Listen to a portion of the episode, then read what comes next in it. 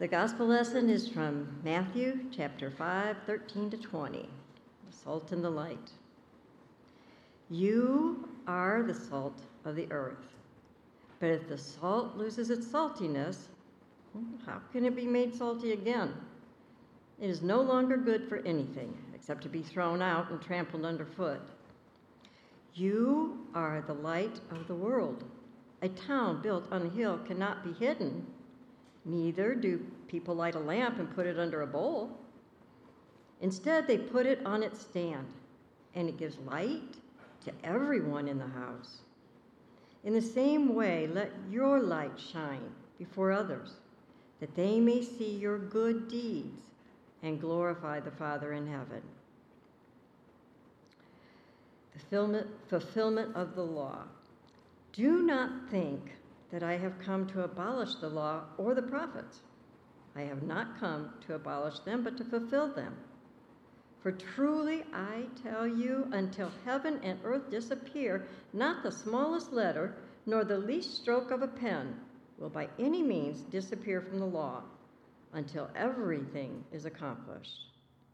Therefore, anyone who sets aside one of the least of these commands and teaches others accordingly will be called least in the kingdom of heaven.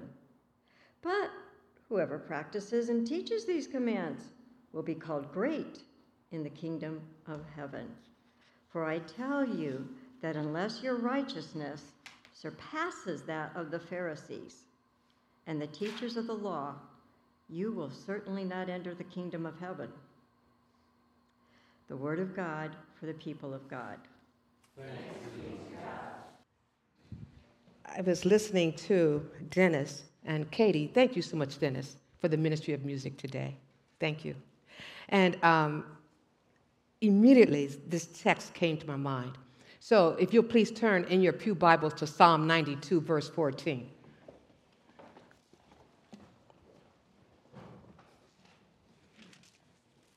Psalm, I'm so sorry. It's on page, um, I should have told you the page. It's on page uh, nine thirty-two.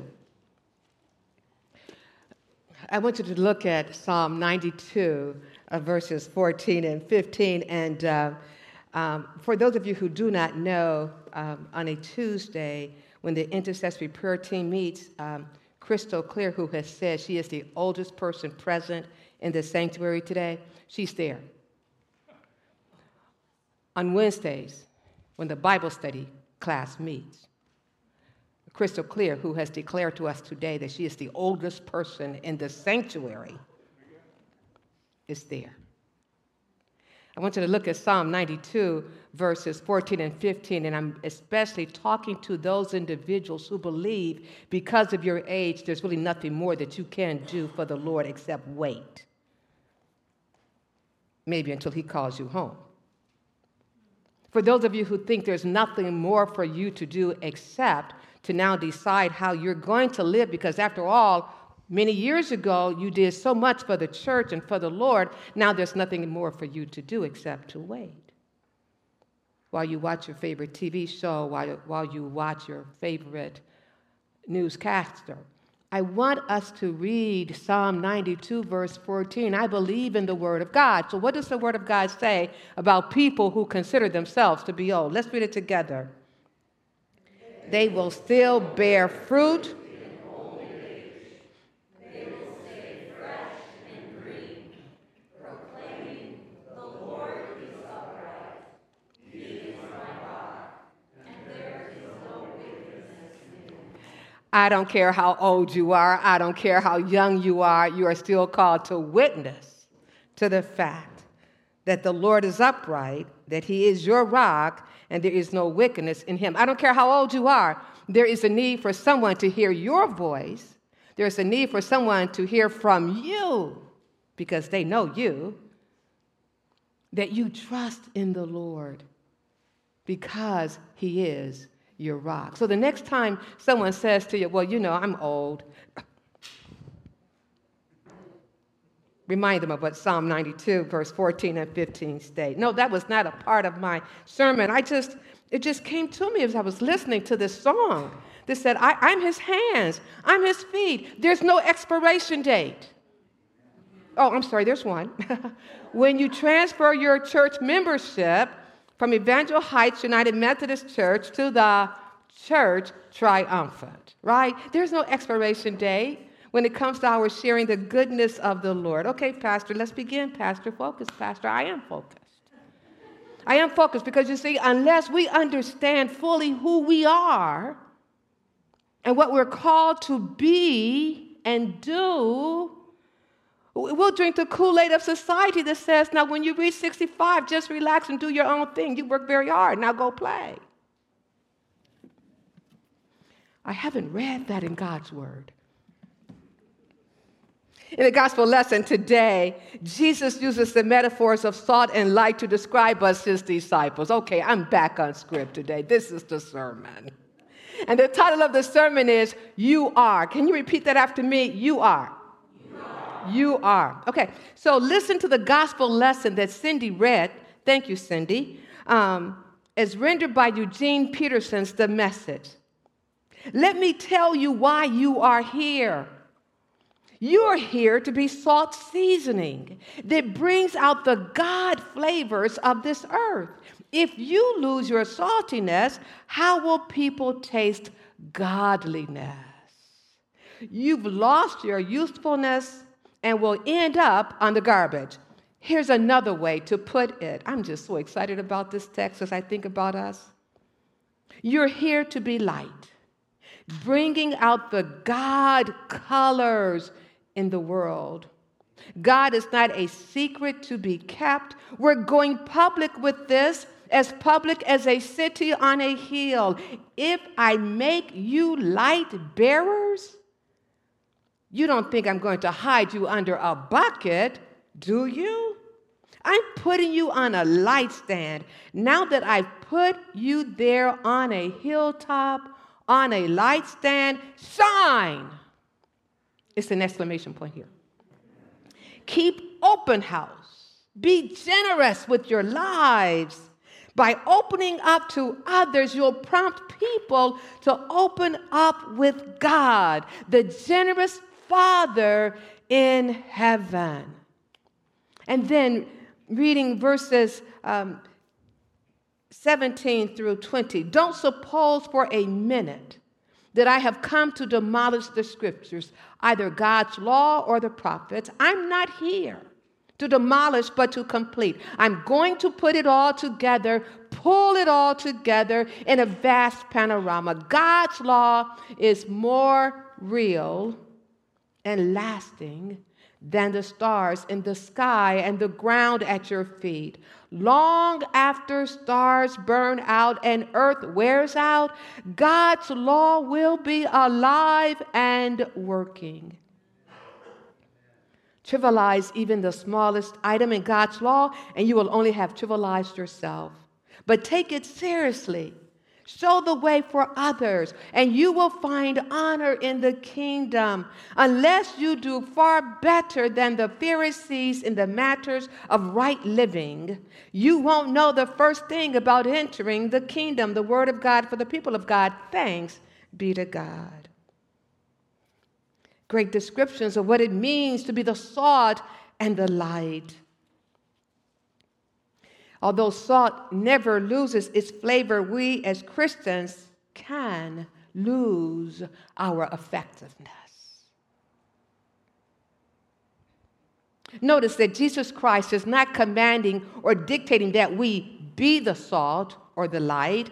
Jesus is telling us, his followers, that we are the salt. We are the light. In Isaiah chapter forty-two, verse six, this describes a vocation of Israel. Listen to the word. The Lord, I, the Lord, have called you in righteousness.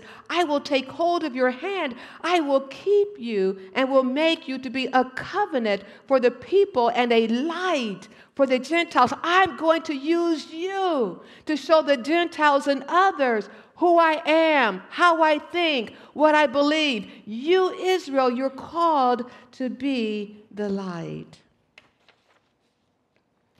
Wow. And yet, as we listen to the text in Isaiah chapter fifty-eight, what we discover is that the Israelites lost sight of what it meant to be a light to those who did not know God. What we read in Isaiah chapter fifty-eight is that the Israelites began to lean to their own understanding as to how they were to please God. And yet the reality is this: they were not really concerned about pleasing God.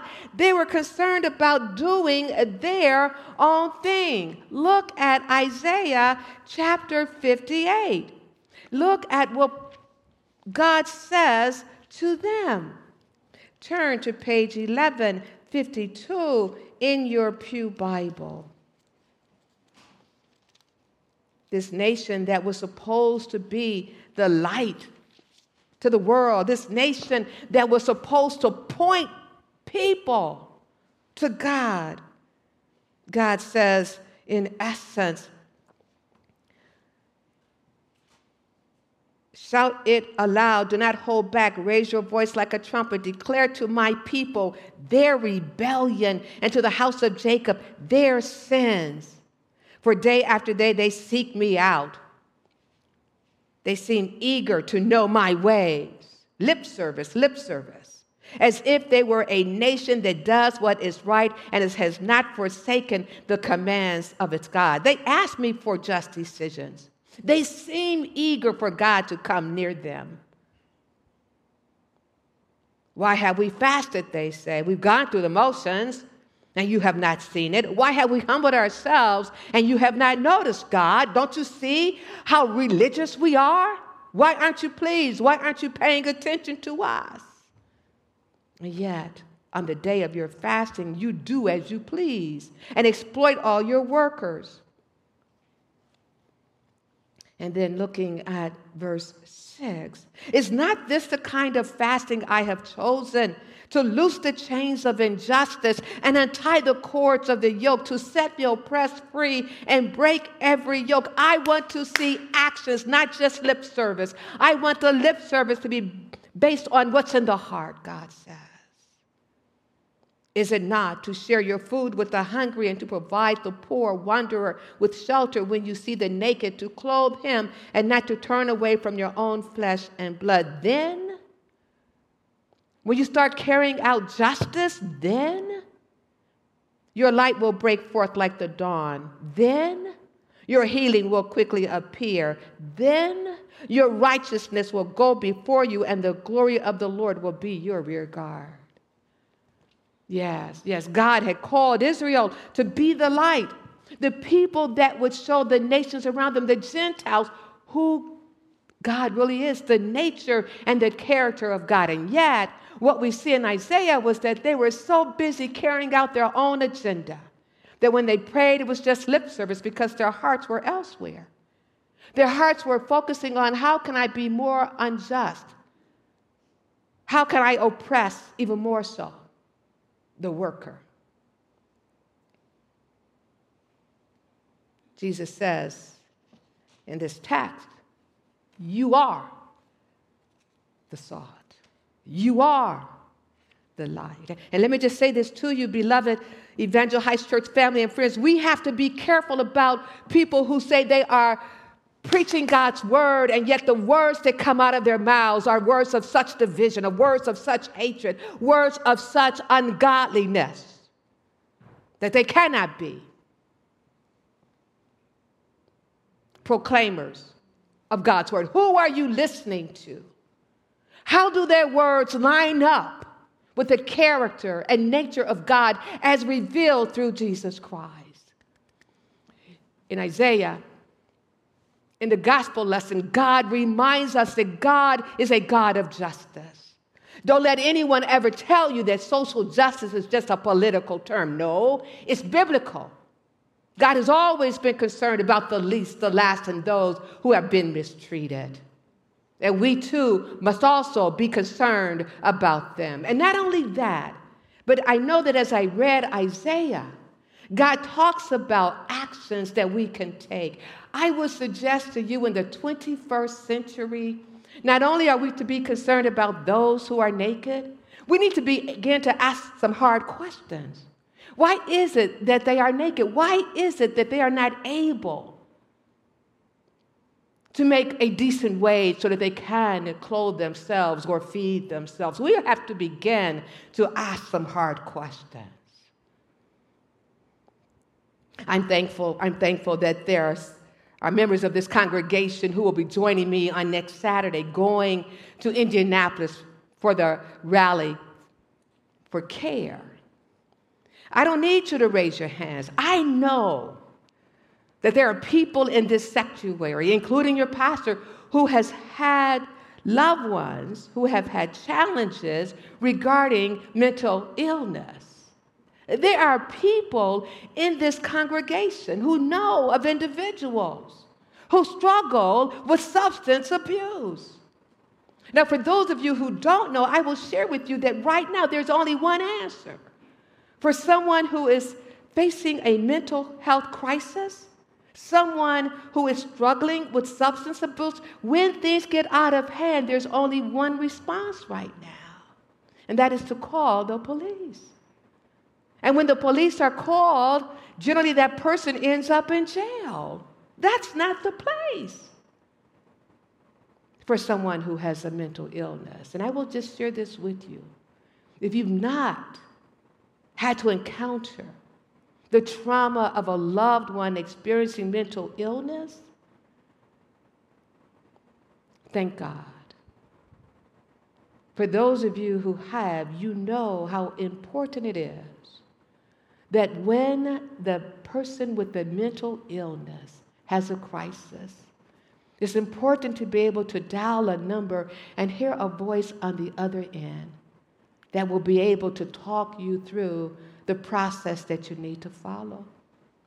You know how important it is for someone to come to where you are, who's been trained in the area of mental illness intervention and substance abuse intervention,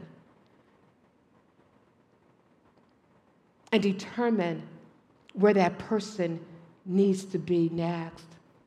For those of you who have had the experience of dealing with someone who has had a mental illness crisis or a substance abuse crisis, you understand the importance of having an alternative place to go, not to jail, but to a place where that loved one, that neighbor, that friend, that parishioner can receive assistance.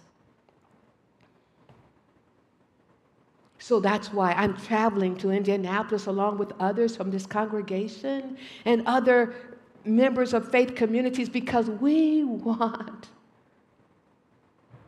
elected officials to know we're concerned, we care. We don't keep our eyes closed. We don't turn away from that that is tra- traumatic or problematic. No, no, we look at it because we are the salt. We are the light. We're called to advance God's kingdom here on earth, and wherever there are barriers to God's kingdom from being advanced, we're going to show up. We're going to show up. So we're thankful. We're thankful for Senate Bill one. But we know that Senate Bill one that allows for, for the crisis response system is not enough. We need funding. We need funding.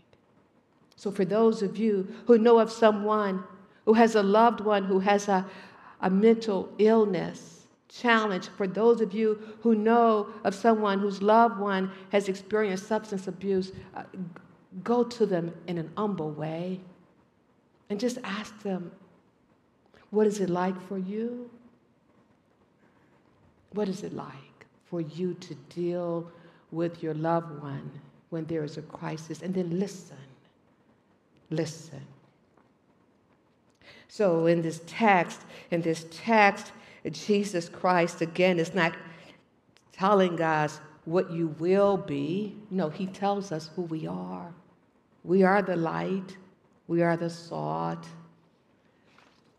So how are we to let our light shine? It's in the text. I've alluded to it, by doing good works. good works of love, good works of mercy, and good works of justice. Now, we're mindful that we don't do these works in order to receive approval from God. No, no, no, no, no, no, no. We do these works because we've already been approved by God through accepting Jesus Christ as his Savior and Lord. We, we do these works as a result of being a part of God's kingdom. That's why we do the works. Finally, Jesus warns us in verses seventeen through twenty that, that we're called to to fulfill the law and the prophets. And what that means, I'm going to just narrow it down in very simple terms. Uh, what it means is that we are to love God, love and respect our neighbor. And our neighbor is not necessarily the one who lives in the same zip code as we do. The Good Samaritan in Luke chapter ten pointed that out. No, our neighbor is the one who we come across and we discover that they have a need. Our neighbor really is one who may not look like us, talk like us, or even live near us. To fulfill the law and the prophets means that we will love God and love and respect our neighbor in our everyday living. The question, Evangel Heights Church family and friends, is not, will you be the salt or will you be the light? No, you are the salt. You are the light. And when I see you, I see hope. So how will we show up in those dark places where God's light is needed? Dark places demonst- demonstrated by words that are spoken, inhumane actions that are carried out against other human beings. How will we show up in those dark places where there are systems and structures that dehumanize individuals? How will we show up in those places where there is hatred? Yes, you are. One commentator stated, we are the representatives of the faith, whether we want to be or not. So we might as well be good ones. We are the manifestation of Christ in the world today, whether we claim it or not. Why not live as Christ, as though Christ lives in us? I recognize that we long to be safe. I recognize that we just want to be in that safe place where we don't have to be concerned about all that's going on around us.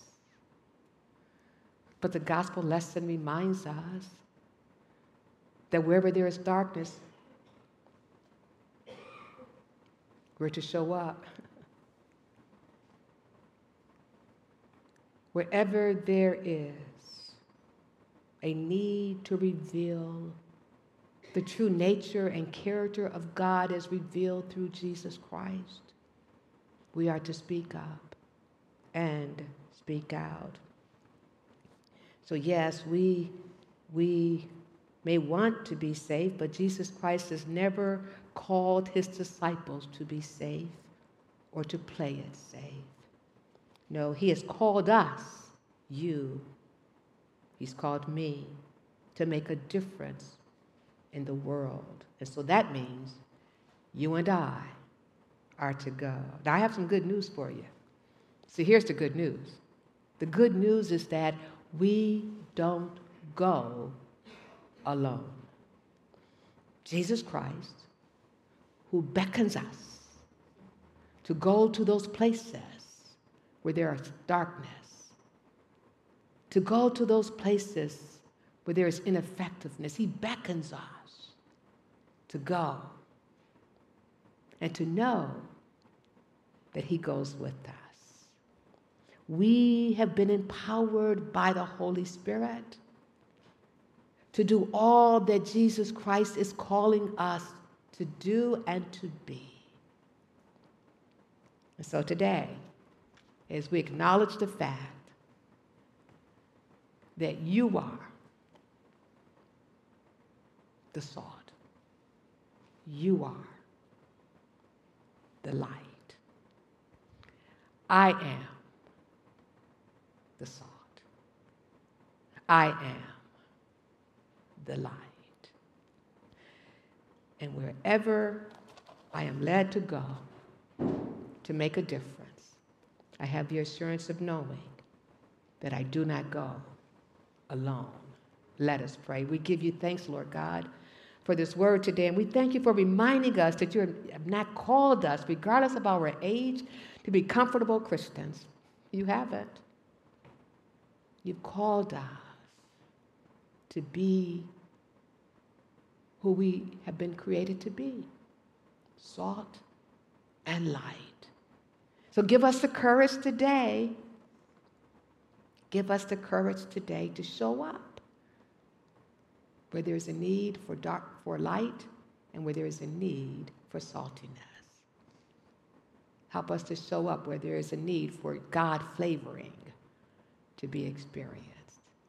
And we thank you that the Holy Spirit, who dwells within every disciple, will give us the courage and the power to do what you're calling us to do.